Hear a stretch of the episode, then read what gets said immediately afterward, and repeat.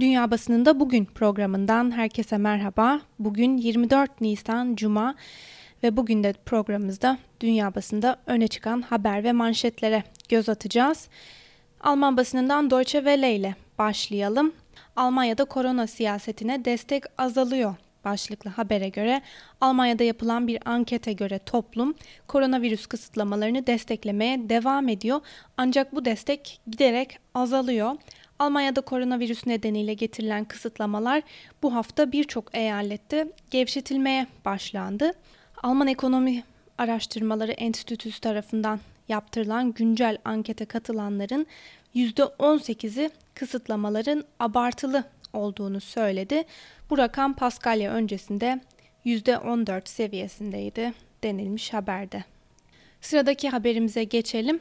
İki Suriyeli işkence iddiasıyla yargılanıyor başlıklı habere göre Suriye'de devlet adına işkence yapmakla suçlanan Suriyeli iki eski, eski istihbarat görevlisi hakkında açılan davanın görülmesine dün itibariyle Koblenz Eyalet Yüksek Mahkemesi'nde başlandı.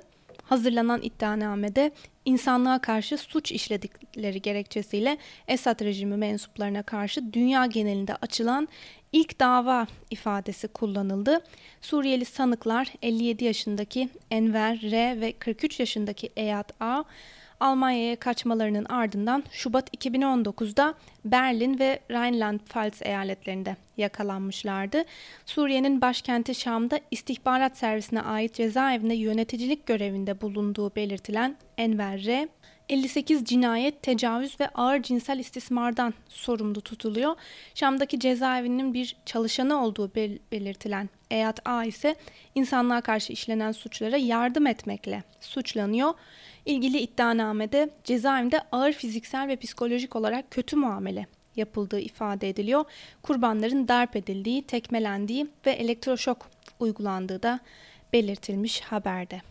Fransız Le Monde gazetesi Fransa Sağlık Bakanı Olivier Véran'ın sözlerini gündemine taşımış. Véran'a göre çocuklar virüsün yayılım oranlarını çok düşük bir düzeyde etkiliyor ve bu yüzden ülkede okulların açılmasının daha erken bir tarihe çekilebileceği konusunda da tartıştıklarını söylemiş.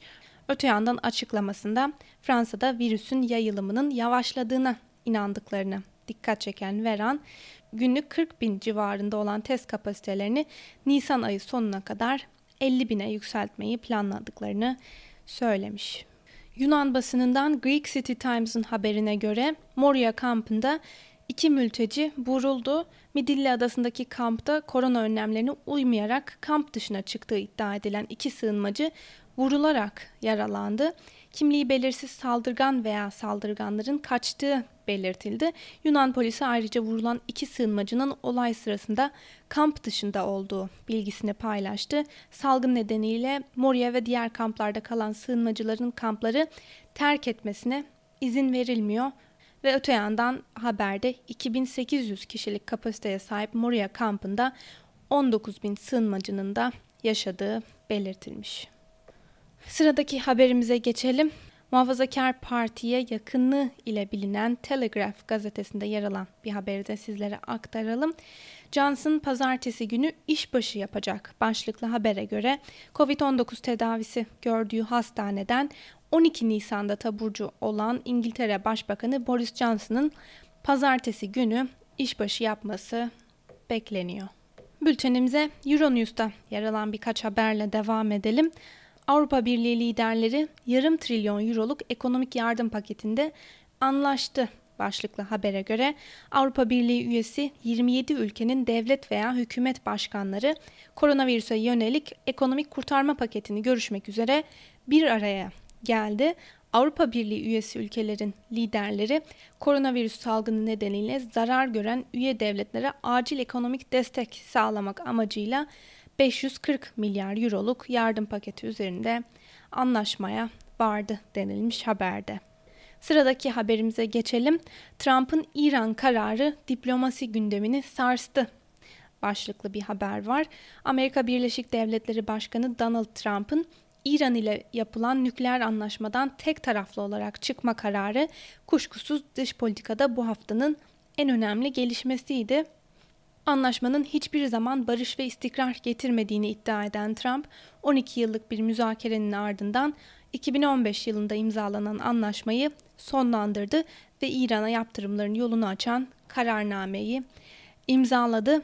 İran'ın ABD'nin yaptırımlarının başlamasının ardından nasıl bir tavır alacağı da henüz bilinmiyor.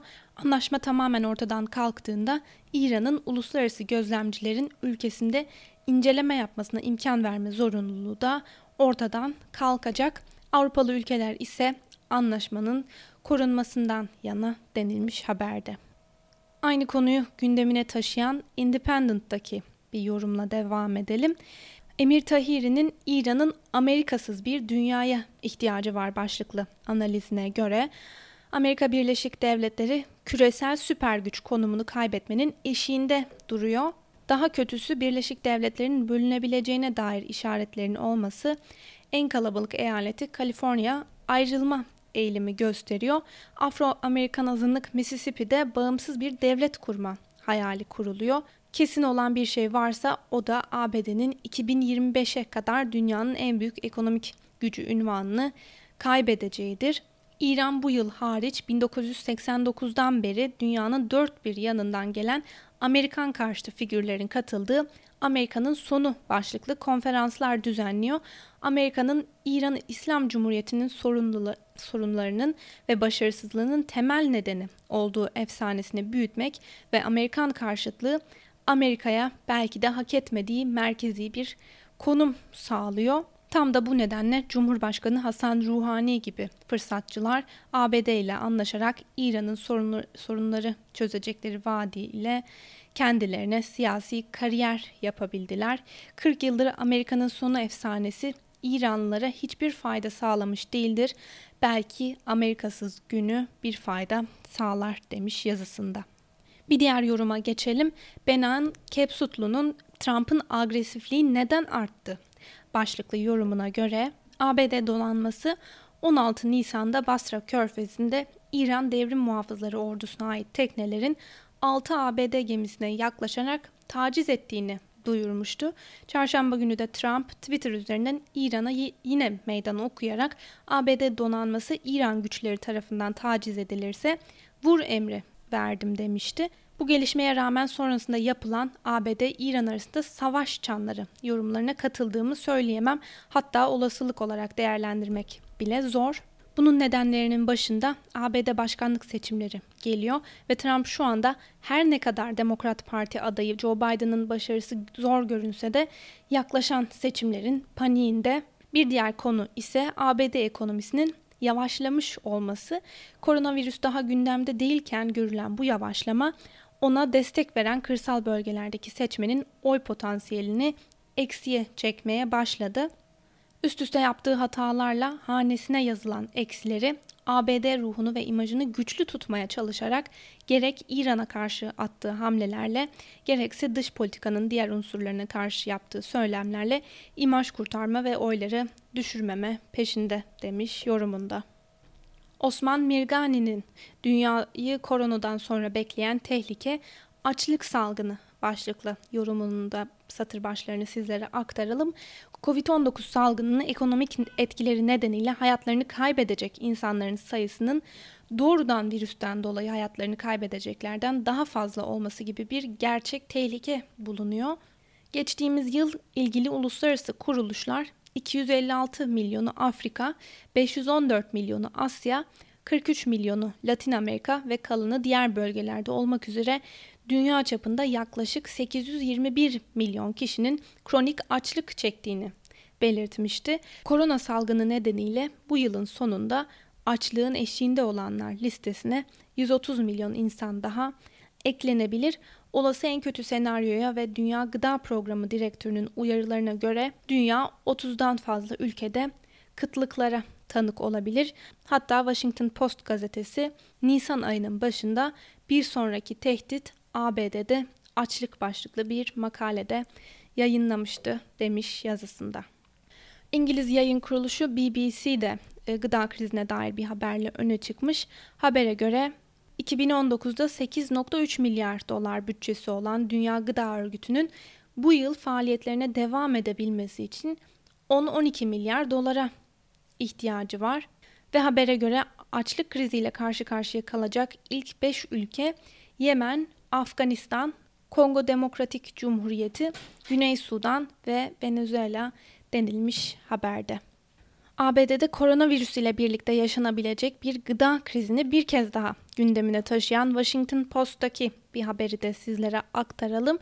Tarlalar dolu, buzdolapları boş başlıklı habere göre koronavirüsün yarattığı derin kriz sebebiyle alıcı bulamayan gıda sektörleri sahipleri krizin boyutunu gözler önüne seriyor.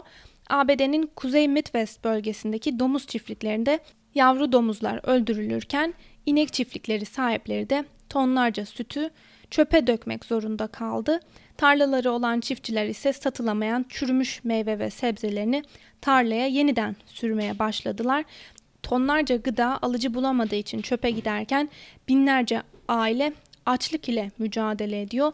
Bu noktada federal düzeyde belirlenecek bir planın uygulanması bu krizin sonucunda belirleyici olacak denilmiş haberde. Washington Post gazetesi bir diğer haberde ABD'de gündemde olan kurtarma paketini gündemine taşımış. Habere göre ABD Temsilciler Meclisi küçük işletmeler için 484 milyar dolarlık ek yardım paketini kabul etti. Paketten hastanelere koruyucu ekipman sağlanması ve test sayısının arttırılması için bütçede ayrılacak. Bu paketle birlikte ABD'de dördüncü yardım paketi kabul edilmiş oldu. Ülkedeki ekonomiye destek paketlerinin toplam miktarı 3 trilyon doları buluyor. Mecliste bu yardım paketi onaylanırken her iki tarafın milletvekilleri de yine de bir ek bütçeye ihtiyaç duyulduğunu savunuyor. Ancak atılacak bir sonraki adımın belirlenmesinin de birkaç hafta sürebileceği tahmin ediliyor. Öte yandan ABD'de Covid-19 salgını başladığından beri rekor sayıda kişi yani 22 milyon kişi işsizlik yardımına da başvurduğu belirtilmiş haberde. Amerikan basınından New York Times ise New York valisi Andrew Cuomo'nun dünkü açıklamasını gündemine taşımış. Cuomo'nun açıklamasına göre salgın tahmin edilenden çok daha fazla kişiye bulaştı. New York'ta rastgele 3000 kişiye yapılan antikor testlerinin sonuçlarına göre virüsün her 5 New Yorkludan birine bulaştığı tespit edildi. Ancak bu kişilerin virüsü taşıdıklarından haberleri bile olmadığı anlaşıldı. Çoğunun da bu hastalığı hiç fark etmeden atlattığı belirlendi. Bu da vaka sayılarının ve yayılım oranının tahmin edildiğinden kat kat fazla olduğunu gösteriyor. Öte yandan antikor testlerinin de iş yerlerinin yeniden açılması ve normal hayata dönüş tarihinin belirlenmesi için çok önemli olduğu vurgulanmış haberde. Huffington Post ise koronavirüs ile yaşanan krizin sonuçlarını değiştirebilecek potansiyel aktörler başlıklı bir haberle öne çıkmış. Haberde Almanya'nın ve Güney Kore'nin agresif bir biçimde test uygulamalarıyla virüsün en kötü sonuçlarından kurtulmayı başardıklarını belirtmiş.